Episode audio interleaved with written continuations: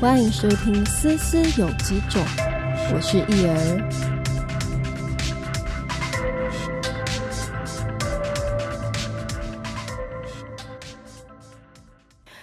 嗨，大家今天心情好吗？这集的 Podcast 想跟大家分享我忧郁症的就医过程，还有药物分享。我最近也真的越来越觉得，现在的社会氛围很容易让大家的压力都很大，所以罹患忧郁症的人其实越来越多了。但还是其实有很多人，我觉得是需要去就医，但是他们不肯。我自己在猜，除了自己内心的那个坎过不去之外，或许也是因为不太清楚看病的过程，所以我才想说，在这边可以分享自己的就医经验给大家参考，这样。那关于忧郁症的治疗，基本上可以先简单的分成生理跟心理这两个部分。我知道其实这没有这么的简单哈，但是可以先稍微分成这两个部分。那生理的部分就是我们人体内真的有一些机能出了问题。如果你是用那种比较广泛的方式去想，就有一点像内分泌失调啦。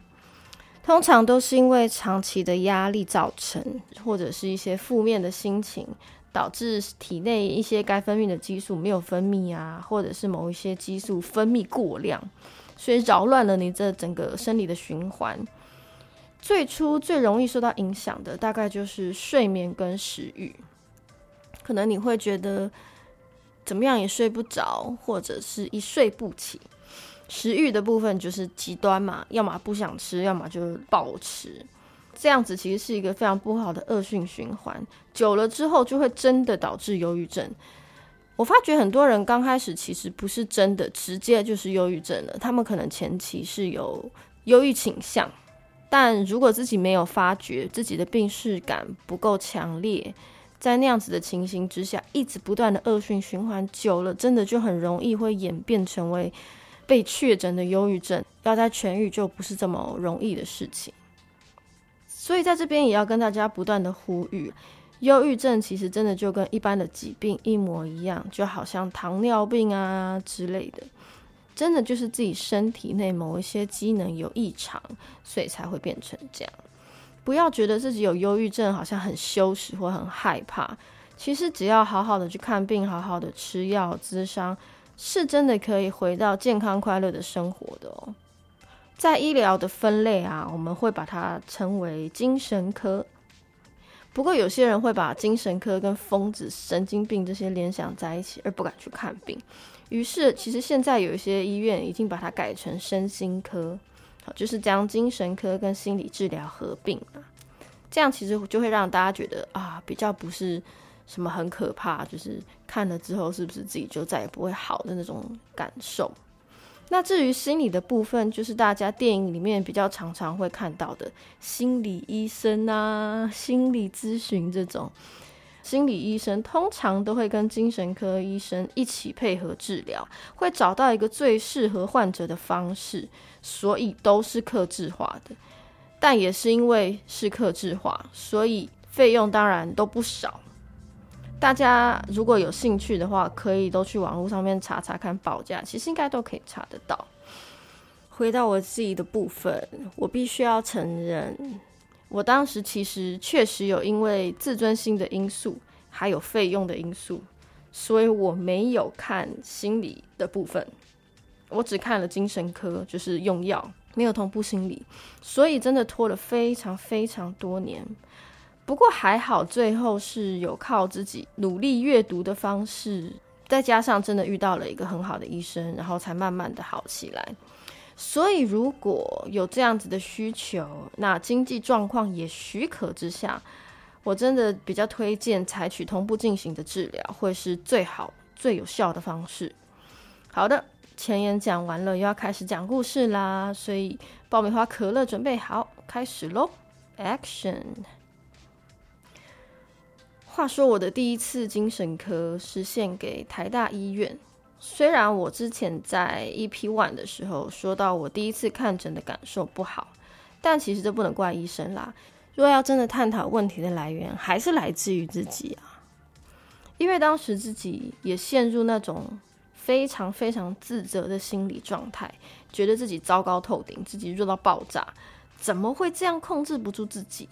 然后也会一直想起来别人对我的评论，自己是不是就是抗压性太低呀？我其实也很讨厌这样子不优秀的自己，感觉很像辜负了爸妈的期待，那也让自己的高自尊瞬间变成了一个高自卑。除了觉得自己是废物之外，还连带的也拖累了家人。尽管自己当时其实已经很难过、很悲伤、很痛苦，但是被告知不要告诉亲戚朋友我有去看这个精神科忧郁症的时候，还是让我有一种觉得我是不是让家族蒙羞的感觉。但最多的否定还是来自于自我对自我的否定。我常常就会想着，你不是当初。什么觉得你自己很强，你要很努力的当一个鼓手吗？结果在我忧郁症的时候，我根本没办法练鼓，完全不想要碰，然后整天就是很想要哭，然后就会觉得你到底在哭屁？你朋友死了就这样，那你不如也自己去死一死啊！但是你自己都不敢对吧？所以就觉得自己是胆小鬼，所以大部分的时间在脑海中就是一直有这些话跑出来。虽然会有一个很小很小很小的声音跟我说：“我怎么觉得好像不是这样？应该不是这样的吧？我也不想这样啊。”但是另外一个声音就立刻盖掉说：“那你自己说说看，哪里不是这样啊？你要不要自己说说看？你证明给我看嘛？是不是没办法？你根本就没有力气起床，你连起床都没办法，你还跟我谈什么不是这样？”就会开始那种以前就是大家对我的所有的负面的评价，我就全部都冒出来，就会觉得我就是一个很经典的废物，就跟老爸说的一样，就是一个永远搞不清楚状况、乱七八糟啊、一塌糊涂、不三不四的烂货。这样，在看精神科的过程，其实就跟一般看门诊是一模一样的。我们从进到了诊间之后。医生就会开始问诊，说：“哎，今天怎么了？为什么要来看病？”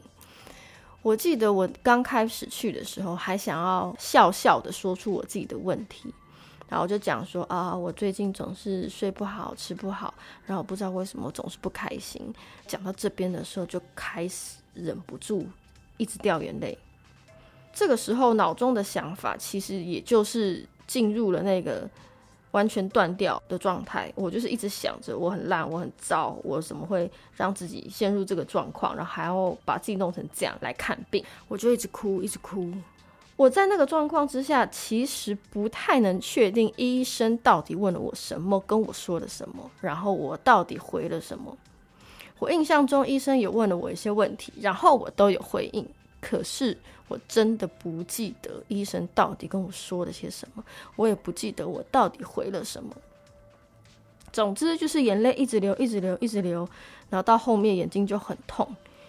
久了之后啊，在中间其实会有个断层哦，就是到了一个状态之下，你会突然有一种很奇妙的感受，就是你会开始进入一个情绪空白，就瞬间就面无表情了。虽然我面无表情，但我眼泪还是一直流。然后我自己在回想那样子的情绪空白，其实是一种自我保护机制，因为自己的感受太强了，因为太在乎一切了，真的负荷不了这么多。我觉得我自己那个时候如果再继续这样想这些事情的话，我真的会啼笑，所以我就会用断掉的方式来保护自己，就是关掉所有的感受，不要再有任何的喜怒哀乐。不要想要再去讨谁的欢心，然后甚至有时候会想到自己好像已经不是活着了，然后就会觉得比较舒服一点。看诊到最后，我只听到医生跟我说，我应该是有轻度忧郁症，所以开了一个礼拜的药给我，然后跟我说吃完后要回诊。离开诊间就是跟一般的流程一模一样啊，批假、拿药啊什么。然后在等药的时候，妈妈就跟我讲说：“你为什么要把自己弄成这样？你没事干嘛想那么多？你为什么要给自己这么多压力？”然后后面就会补那个：“你不要跟其他人说你来看精神科这件事情。”那我印象中，我当时已经进入了一个情绪空白的阶段，我觉得一切都很像是一场闹剧，所以我完全没有任何情绪的，可能回了“哦”或者是“好”。之类这样子的回应。然后之后一个礼拜的用药啊，我没办法吃到一个礼拜，我好像都只吃了两三天，我就没办法再吃了。首先是医生开了我两种药嘛，一个是 Prozac，一个是安眠药。然后我先讲安眠药好了，安眠药吃了之后头超级无敌昏，整天就是一直睡一直睡，就算你醒来了，你还是很昏，所以真的什么事情都没办法做。但在这个状况之下，哈，小玉又会跑出来乱，就是忧郁症，他又会跑出来乱，他就跟你讲说：“你看，你看，你什么事都不能做，你就是个废物。”这样，然后我就会吓到不敢吃，但是我只要不吃，就会回到那个睡不着觉的轮回里。然后另外那一种是 Prozac，就是抗忧郁的药品，那令我更可怕。嗯，Prozac 的中文药名是百忧解，我印象中。我好像百忧解有吃到第三天，其实百忧解是有效的哦，就是关于这种抗忧郁的状况是有效的。我印象非常非常深刻，就是那一天在午餐的时候我在家，然后我吃了一颗，我下午出门的时候药效发作，所以我突然觉得外面的光线好明亮哦。然后树叶都在闪闪发光，大家都好美，你知道那种色彩饱和度就有点那种淡淡粉粉的，很梦幻那种。然后我心情就觉得哇塞，真舒服！我好久好久没有这么快乐了。我很久那个时候真的很久没有因为抬头看到漂亮的云而觉得幸福快乐。但是我忘记把药带出门，所以晚餐的时候忘记吃。结果就在回家的公车路上啊，突然之间药效就结束，那真的是有个很可怕的落差，我瞬间就从天堂掉到地狱的感觉。那种感觉就是你们看电影那种，本来是很彩色，然后瞬间唰，全部变成黑白那种感觉。我就又回到了我黑灰色的世界，然后小玉呢就悠悠的跑出来又找我，然后就趴在我肩膀上，在我耳边跟我说：“你不觉得你白天很像智障吗？”你真的很快乐吗？愚蠢死了！你不就是被药物迷惑而已吗？你觉得你很快乐就等于你成功了吗？你才没有！愚蠢的人才会在失败中自得其乐。你以为你自己很厉害哦？靠，你根本超逊的好不好？用颗药就可以骗过你，真是好骗！我印象中，我当下就开始拿我的头。撞公车的玻璃，因为我坐在靠窗的位置，因为很不舒服，我就一直撞，一直撞，然后撞到别人开始注意我之后，我才发觉，哎靠，我怎么在做这件事情？所以我才开始停下来。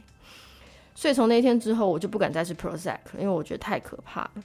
然后我也开始拒绝回诊。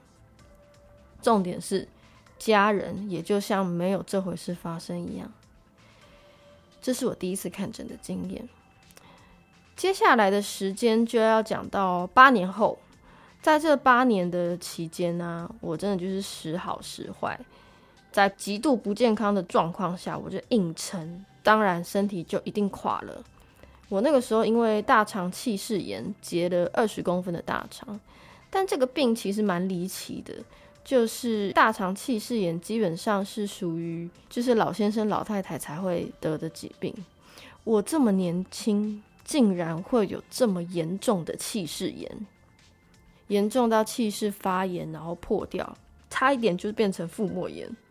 然后呢，开完刀好不容易出院之后，我还自己耍笨，因为如果你有肠子、肚子开刀，其实不太能搬重物。但我有次看到有个老太太在搬行李很重，然后我想去帮帮，就一搬不小心伤口又裂开，所以我就又再回去住院了。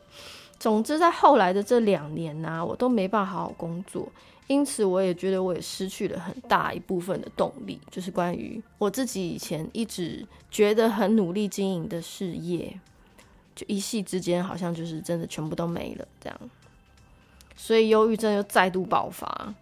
不过这一次我换了一家医院看，然后遇到了一个很好的医生。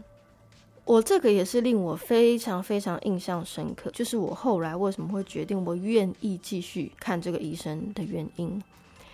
其实跟上一次的开头是一样的，就是一样 OK 挂号，然后叫号啊，到了我，然后我就进去，然后医生就也是一样问我说：“怎么啦？今天哪里不舒服？”这样。然后我刚开始原本一模一样，就是很想要假装镇定的跟医生讲我发生了什么事，但是结局都是一样，就是眼泪就没办法忍住，就是疯狂的掉下来。但是这一次很妙的地方是我竟然有听懂医生在说什么。医生先是拿了面纸给我，然后跟我说：“没有关系，你慢慢说，你想说什么就说什么。”我其实当下根本无法好好讲出一句有逻辑的话，就都是很断断续续的，就是可能讲了一半，然后我就跳到下一个，再讲一半，有几个词名词，我是睡不着。然后吃不下，我不知道该怎么办，然后很不舒服，就是这种很断续的。但是医生非常有耐心，他一直不断的帮我重复，然后帮我组织。比方我说我不知道怎么了，就是就是很痛，然后医生就说你是哪里痛？你是头痛吗？等等，然后他就会一直不断的帮我组织我想要讲的事情，就继续问说。哦，那你晚上都睡不好？你在想什么？你想跟我讲吗？我那一次真的是第一次感受到有人想要认真的听发病的我说话，而不是用一种不耐烦，或是过度怜悯，或是假装关心，但实际上有一种厌恶感听我讲话。然后呢，我就开始跟他说了我第一集跟你们说的事情。医生听完之后回了我说：“我知道朋友过世对你来说真的很痛苦，你跟他感情应该很好吧？但是人死不能复生，他一定也不想看你这么痛苦。这样，我先开安眠药给你吃，让你先好好睡觉。你觉得会真的影响到无法生活吗？”诸如此类的问话。然后呢，医生就开了克优果跟安眠药给我，一样请我吃一个礼拜，然后回诊这样。不过我基本上是一样的，我还是没办法吃完一个礼拜，因为副作用太强了。但是我乖乖的回诊了，所以第二次就没有哭成像猪头那样。但医生还是都很耐心的听我说，一直叫我要学习摆烂。他一直跟我说，他偶尔也会摆烂，这是没有关系的。他觉得我太。盯自己了，就是什么东西都想揽在自己身上，然后把自己的压力搞得很大。我在这个疗程也真的换了超多药诶，我比较有印象的就是克优果、百优解跟乐富德，因为每一种药啊，我都会有严重的副作用。我的身体就是对这些副作用的反应非常的强烈，很容易会想要吐啊、头晕啊，然后或者是小便觉得尿不出来啊。口干啊，口苦啊，便秘啊，头痛啊，全身无力啊，这种。但是我真的很希望我可以好起来，所以也非常乖的回诊，然后没事就在家看书。这一切的进展非常非常的缓慢，可是真的有在前进。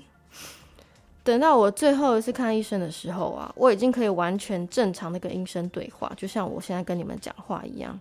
医生其实也很惊喜的看着我，问我最近的生活都做了些什么改善。